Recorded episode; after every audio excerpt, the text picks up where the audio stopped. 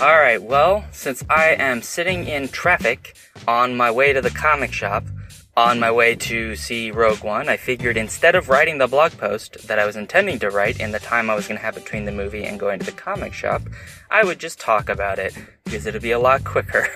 So, uh, this is, I guess I'm going to title it Anticipating Rogue One.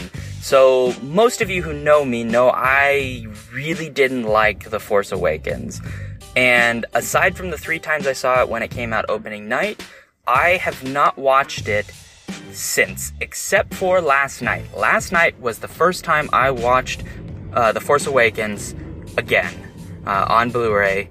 And I still have huge problems with the film. I've softened a bit. Uh, I don't. I still don't think it is. It comes anywhere close to what I wanted it to be. And honestly, I still put a lot of that blame on J.J. Abrams, who is a director that frankly I've never really enjoyed. Uh, I've not really enjoyed most of the things that he's produced, except maybe Fringe. Um, you know, I, I liked the first season of Lost when I came back to it about six years after it. It's, I think, almost six years since I think the the fourth season had come out or something like that.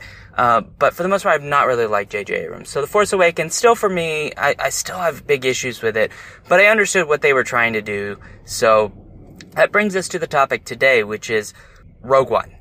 And to be totally frank, I have been really worried about this movie for a while. Since seeing TFA and having so many issues and in fact being irrationally hating on it, uh, I've, I've been really worried that Rogue One was going to fail miserably. And there are a lot of reasons for that. One is it's another sort of prequel film. And I, I'm really kind of at my, my sick of prequels trying to fill in gap thing that's going on with the Star Wars franchise.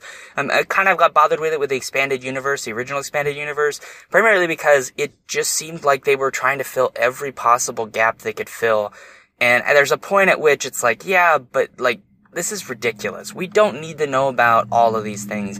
And I don't know, I just, I, I find prequels problematic for a lot of reasons. Not least of all, that I already know what's going to happen. And so it takes a lot of the dramatic, uh, tension out of it for me. Rogue One, though, seems like it's going to avoid that problem, given that pretty much all, all of the main characters are people who we haven't seen before. So it's entirely possible that these characters could die. And I, I imagine some of them are going to die because it's a Star Wars movie, people die. Um, so I, am I'm imagining that, that they're still going to get a lot of that tension. Uh, my other concern was I just I don't know how they're going to make this an interesting story.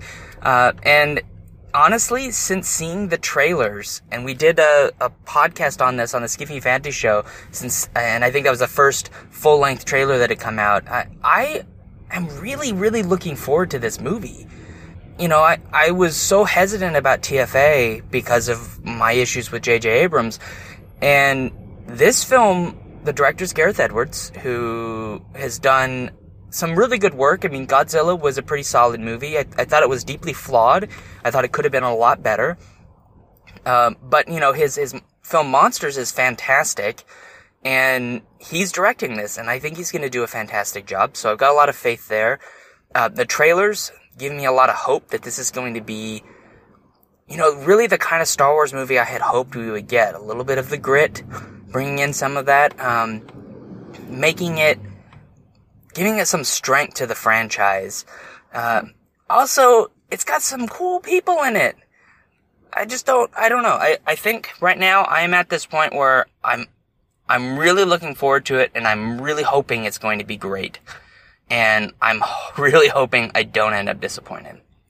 So, uh, I think that's pretty much all I kind of want to say, and you know, and that's kind of it. So, uh, if you guys want to leave any comments or whatever, uh, you can go to shaunduke.net, and yeah, that'll that'll be it. So, uh, hopefully, you guys get to enjoy the movie. And uh, if you've already enjoyed it, uh, it should be interesting to see what happens when I come back to see if we share a similar opinion. All right, guys, have a good day.